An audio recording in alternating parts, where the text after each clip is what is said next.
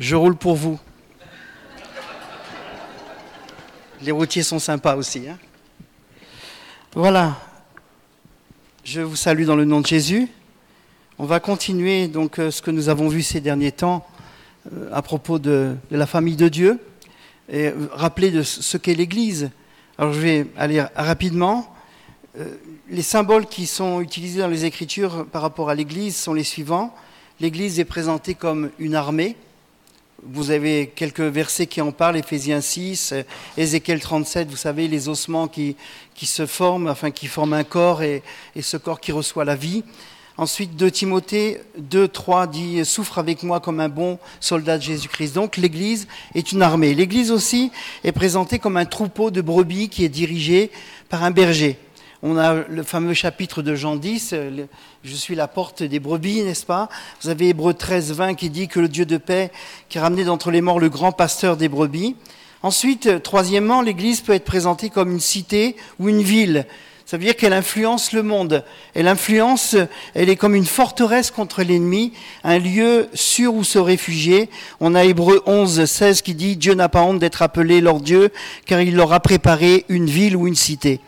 Ensuite, quatrièmement, l'Église peut être présentée comme une vigne ou un jardin. On l'a vu la dernière fois quand il s'agissait du, du cep et des sarments dans Jean 15. On parlait aussi de 1 Corinthiens 3, 9. Vous êtes le champ de Dieu, l'édifice de Dieu. Je passe pour d'autres passages. Euh, ensuite, l'Église peut être présentée comme un temple un temple qui exprime une habitation de Dieu, le sacerdoce des croyants. Édifiez-vous pour former une maison spirituelle, dira un Pierre 2.5, euh, un saint sacerdoce afin d'offrir des victimes spirituelles agréables à Dieu par Jésus-Christ. Et puis, l'Église peut être aussi présentée comme une épouse, on se trouve ça dans le Cantique des Cantiques, dans Apocalypse 19.7, où il est dit Réjouissons-nous, soyons dans l'allégresse, donnons-lui gloire, car les noces de l'agneau sont venues et son épouse s'est préparée. L'épouse, c'est l'Église, c'est nous. L'Église est présentée aussi comme une famille. Alors j'ai pas besoin de, disserter avec vous là-dessus, vous connaissez ce, point. Nous sommes à Josué une famille et nous, nous voulons continuer à, le devenir davantage. Et puis le dernier point, l'Église est présentée comme un corps. Un corps qui exprime euh, quelque chose de particulier, l'autorité de la tête du corps, qui est Christ, et le fonctionnement des membres au sein de ce corps.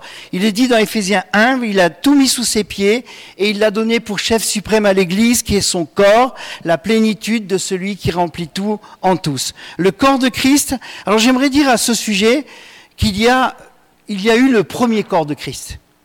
Christ est venu dans une chair semblable à la nôtre, il s'est incarné, il a été le Verbe vivant, il a apporté euh, un message de salut et d'espoir pour l'humanité.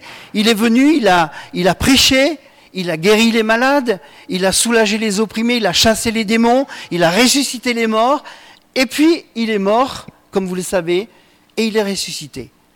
Mais dans, dans sa grâce, Dieu a fait que un autre corps a pu paraître, et ce second corps, c'est chacun d'entre nous qui le formons, mais Christ continue d'être la tête. C'est formidable cela. Parce que lorsque Jésus passait quelque part, là où il passait, il faisait du bien. Il rencontrait des malades, il les guérissait tous. Euh, il est dit qu'il a rencontré même des, morts. À un moment donné, il a touché le cercueil où était un jeune homme, et ce jeune homme s'est levé dans son cercueil et est revenu à la vie.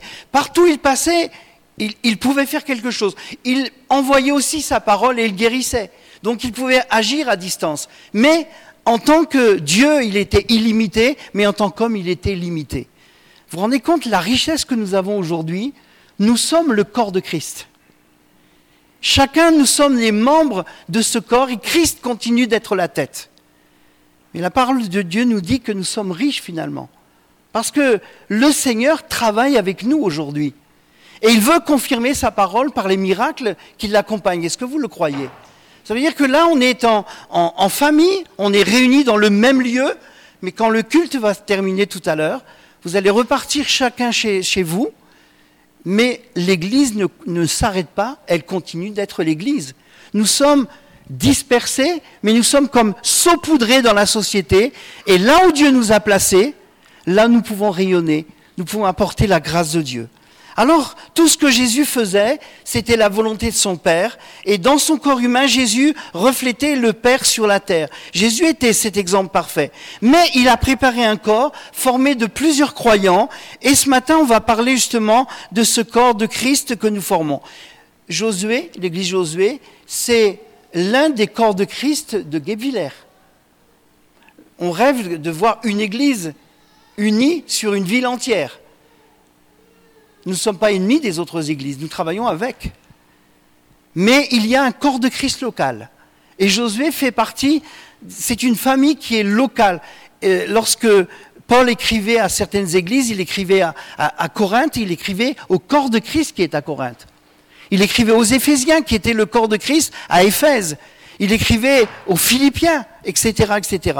Il y avait donc des églises qui marquaient la ville où elles étaient plantées. Alors j'aimerais vous dire ceci, mes amis, c'est que nous nous trouvons dans une église en communion vivante les uns avec les autres, nous formons la famille de Dieu, nous sommes au service ensemble de Dieu pour le salut du monde. Or, la manifestation de l'Esprit est donnée à chacun pour l'utilité commune. J'aimerais que vous puissiez vous, un peu vous détacher de, ce que nous sommes ce matin. Essayez de, de visionner dans votre tête, de visionner une équipe de football. Bon, on est loin maintenant du, mondial. Bientôt, ça va être la Coupe d'Europe l'année prochaine. Mais c'est formidable parce que dans une équipe, il y a. Bon, je ne suis pas spécialiste parce que je ne suis pas footballeur. Hein. Il y a les avants, il y a les arrières, il y a les ailiers, il y a le goal. Je ne me trompe pas, hein. il y a tout ça. Et donc, ils sont tous sur le terrain et ils jouent tous ensemble. Et donc, euh, le succès de l'équipe dépend de chacun des équipiers. Or, on ne peut se concentrer sur celui qui marque les buts. Et souvent, c'est celui qui a tout l'honneur, d'ailleurs, qui a une meilleure paye que les autres. Il y, a, même des gens qui courent après le ballon d'or et qui, parce qu'ils veulent obtenir le titre de ballon d'or, ne, passent plus le ballon à leur coéquipier. Ils désirent directement aller droit au but. On en connaît certains. Bon, je ne vais pas dire la marque, oh, peut-être Benzema quand même un peu, ou d'autres encore. Des gens qui tirent, mais qui sont individualistes. Je pense que ça ne nous concerne pas en tant qu'Église. Nous sommes appelés à travailler les uns avec les autres. Qu'en est-il de l'entraîneur? C'est quelqu'un qui n'est pas sur le terrain et pourtant, on lui doit aussi la victoire. C'est lui qui a formé les, les, les, joueurs, c'est lui qui a passé du temps à visionner des vidéos avec eux, c'est lui qui a mis en place une stratégie avec son équipe. Et lorsque l'équipe gagne, eh bien, l'honneur revient aussi à l'entraîneur qui n'était pas sur le terrain, mais qui a beaucoup travaillé dans l'ombre. Alors, mes amis, quand on pense à l'Église, quand on pense au salut des âmes, on se dit que pour sauver une âme, il y a souvent une série de témoignages qui ont précédé le jour où une personne se décide à se donner au Seigneur. Il faut faire attention à ces, questions culpabilisatrices du genre combien de personnes avez-vous amené au Seigneur cette année? Moi, j'ai horreur de ce genre de questions. C'est comme si on me demandait, oui, dans ton église, il y a combien de membres? On s'en fout de ça. Ce qui compte, ce qui compte, c'est que nous puissions accomplir ce pourquoi le Seigneur nous a envoyés. Et chaque église a une destinée. Chaque église est dans le rêve de Dieu.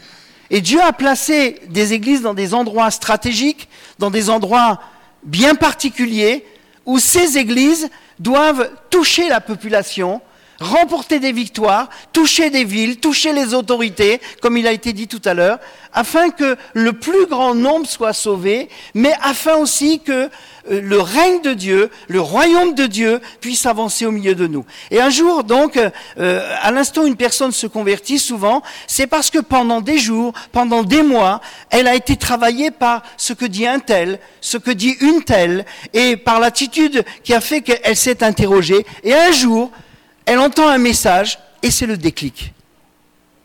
Mais avant, son cœur a été préparé par des dizaines de personnes qui, peut-être sans le savoir, ont posé une graine dans leur cœur, dans son cœur, et cette graine a levé. Et la gloire va être donnée au dernier instrument, peut-être à l'évangéliste, mais la réalité, c'est qu'il y a une chaîne dans, le travail qui a été accompli. Et le dernier domino qui scelle la réussite d'un projet de chute de milliers de dominos n'a pas plus de pouvoir que le premier domino qui est lancé. Si on retire au milieu un domino, ça fait foirer le truc. Hein. Mais si les dominos sont bien alignés, qu'on déclenche le premier, ça va aller jusqu'au bout et la victoire va être là. Alors par exemple, quand tu donnes pour la mission en Afrique ou pour d'autres pays, tu n'iras peut-être jamais en mission toi-même, mais grâce à ceux qui y vont, des gens vont être sauvés, des gens vont recevoir des enseignements, des pasteurs, des, hommes de Dieu, des femmes de Dieu vont recevoir des enseignements, et tous ces gens vont être arrosés par des missionnaires qui vont être envoyés, mais toi tu as donné simplement une offrande. Et tu te dis, mais moi je, je ne vais pas participer à ces voyages-là. Mais en fait, tu y as participé, même si tu n'y es pas parti. Moi, je trouve ce, verset de 1 Samuel 30, 24 euh, formidable. La part doit être la même pour celui qui est descendu sur le champ de bataille et pour celui qui est resté près des bagages. Ensemble, ils partageront. Ça veut dire que celui qui va s'en aller au loin va être utilisé par Dieu, béni par Dieu, mais toi qui as donné ton offrande, toi qui as permis ce départ vers euh, les pays lointains, tu as ta, part dans, le gâteau de la réussite de Dieu. Ça veut dire que tu vas être béni. Moi, j'ai entendu un, verset qui un jour m'a vraiment fortement euh, béni. Celui qui arrose sera lui-même arrosé. Et si tu arroses avec tes biens, avec ce que tu as dans ton porte-monnaie, dans ton, ton, compte en banque, eh bien tu seras toi-même arrosé. Combien peu de gens réalisent combien le soutien du ministère de l'Éducation nationale, ici on a, la joie, et d'ailleurs Luc le, partage souvent, c'est que on est appelé à bénir l'éducation chrétienne. Et cette Église est une Église particulièrement engagée dans le soutien, aussi bien financier que spirituel, de l'avancée de l'éducation chrétienne, ici même, dans cette ville, mais aussi dans, le département, dans la région et dans le pays tout entier de France et au-delà même des frontières dans la francophonie. Vous savez, je, je, bénis Dieu pour cet exemple qui nous a été donné. C'était que, alors que nous sommes des supporters de l'éducation, alors que nous sommes des supporters de l'école chrétienne, Moïse a été lui-même un supporter sur la montagne pendant que l'armée combattait contre Amalek. Ce qui se passait dans la vallée était indissociable de ce qui se passait dans la montagne. En effet, dans Exode 17, verset 11, lorsque Moïse élevait la main, Israël était le plus fort. Mais quand il baissait sa main, Amalek était le plus fort. Alors les combattants ont besoin de soutien, ils ont besoin d'intercesseurs, ils ont besoin de gens qui peut-être même ont un ministère caché, mais ces ministères sont puissants et Dieu sait reconnaître ceux qui sont à la brèche, ceux qui prient, et je bénis Dieu pour nos bien-aimés dans cette église, qui sont à la brèche, qui prient et qui ne se lassent pas de le faire, parce que les mains de Moïse, à un moment donné, étaient fatiguées, ils ont pris une pierre, ils ont assis Moïse sur la pierre et Hur et Aaron ont soutenu les mains de Moïse, l'un à sa droite, l'autre à sa gauche. Et la parole de Dieu nous dit que Josué vainquit Amalek et son peuple au tranchant de l'épée. Nul ne pouvait débarquer après la bataille et dire c'est grâce à moi seul. Ils étaient une équipe. Ils travaillaient ensemble. Et je voudrais éveiller votre attention sur le fait que vous êtes là ce matin dans un lieu qui s'appelle l'église Josué, mais vous n'êtes pas là au hasard, par hasard. Dieu vous a placé dans cette église. On accueille les nouveaux qui sont arrivés ce matin, cette famille qui a pu se présenter, mais je voudrais vous accueillir tous, ainsi que les absents, au nom de Jésus-Christ, et dire que chacun d'entre nous, nous avons un rôle à jouer dans cette église, parce que ce que nous voulons, c'est que la ville de Guebwiller soit touchée. Ce que nous voulons, c'est que la région d'Alsace soit touchée. Ce que nous voulons, c'est que la France soit touchée. Et ce que nous voulons, c'est que le Saint-Esprit bénisse la francophonie et tous les pays qui ont besoin d'entendre ce message de la parole de Dieu, et bien sûr les autres pays aussi. Hein. Alors, qu'est-ce qu'on peut faire, nous, en tant que, que chrétiens? Simplement mettre son don au service des autres. 1 Corinthiens 7,7 nous dit ceci, chacun a reçu de Dieu un don particulier, l'un d'une manière, l'autre d'une autre. Et Pierre 4.10 nous dit, comme de bons dispensateurs, des diverses grâces de Dieu, je bafouille ce matin, que chacun de vous mette au service des autres le don qu'il a reçu. Mes amis, on peut très bien dire ça, c'est pas pour moi, c'est pour les autres. Vous savez, on peut faire euh, euh, ses emplettes, mettre dans le panier ce qui nous intéresse et ne pas y mettre ce que on n'a pas envie d'entendre. Mais moi, j'ai envie de vous dire ce matin, la bénédiction de Dieu s'attache à toutes celles et ceux qui entendent la parole de Dieu et qui la mettent en pratique. Ça, c'est un, un, point essentiel, mes amis. L'autre jour, dans, dans Mathieu Ringardier, lorsque je présidais la, la, séance du samedi matin, je, je rappelais, euh, le soir, le soir, oui, je rappelais le, passage de, de Deutéronome 8, où il est dit, vous mettrez en pratique les commandements que je vous donne aujourd'hui, dira l'Éternel à son peuple, afin que, premièrement, vous viviez, deuxièmement, que vous multipliez, et troisièmement, que vous entriez en possession du pays que j'ai juré de donner à vos pères. Ça veut dire que vous entriez dans votre héritage. Bien sûr, tu as, souffert de la faim. Je t'ai éprouvé pour savoir quelles étaient les dispositions de ton cœur, si oui ou non tu continueras à me servir. Et ça, ce sont les épreuves que nous-mêmes nous traversons. On est testé par les épreuves. On est testé par la difficulté que nous traversons. Mais au-delà de cela, quand on est vainqueur et Dieu veut nous donner sa grâce, vous savez que je réfléchis en ce moment au mot grâce. Souvent, on associe la grâce à je suis sauvé parce que Dieu m'a fait grâce. Ça, c'est bien, oui, le salut. Je peux aussi être gracié dans mon corps parce que Dieu veut me guérir. Mais la grâce, c'est plus que cela. La grâce, c'est une force que Dieu te donne pour justement accomplir ce à quoi tu es appelé en te détachant de tout ce que le diable voudrait faire en sorte que tu sois pris par l'idolâtrie qui prend la place de Dieu et qui empêche Dieu d'agir au travers de ta vie. Il y a bien des choses qui parfois prennent la place de Dieu et que l'on appelle autrement, mais c'est de l'idolâtrie. Ça veut dire ça prend la place de Dieu et, et c'est quelque chose que nous chérissons dans notre cœur, mais ça nous empêche d'avancer et le Dieu de, vraiment que nous servons, c'est celui qui veut nous dire, alors que tu es faible, moi je te donne ma force. Ma force s'accomplira dans ta faiblesse. Ça veut dire je te donne la force pour vaincre. Je te donne la force pour te détacher de tout ce qui t'empêche d'entrer dans les voies de Dieu.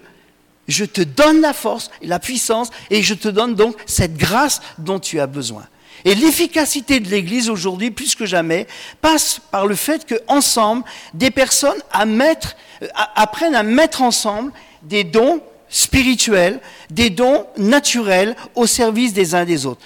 Pourquoi ne pas rechercher la, place de l'autre et pourquoi ne pas nous prendre notre place si nous sommes frères et sœurs dans l'Église? Servir, ça veut dire aimer. Et qu'est-ce que l'amour véritable? La, parole de Dieu nous dit, je vais vite, hein, excusez-moi, je suis obligé d'aller vite parce que le temps passe, Dieu est amour. C'est l'essence même de Dieu. Et si Dieu est amour, on a ce passage merveilleux que Matthieu aime énormément, 1 Corinthiens 13, où il est parlé de l'amour de Dieu. Et puis un Jean qui nous dit, l'amour de Dieu consiste à garder ses commandements. L'amour consiste à marcher selon ses commandements. Celui qui a mes commandements et qui les garde, c'est celui qui m'aime. Et si nous voulons grandir dans l'amour, grandissons, mes amis, dans la communion avec Dieu. Et le secret que je, je continue à apprendre avec le Seigneur, c'est celui-ci, c'est que par ma vie, je peux m'éloigner insensiblement de la présence de Dieu, me refroidir aussi au sujet de l'amour que j'ai pour lui, et puis de me dire, mais je ne suis plus efficace, il n'y a plus rien qui marche.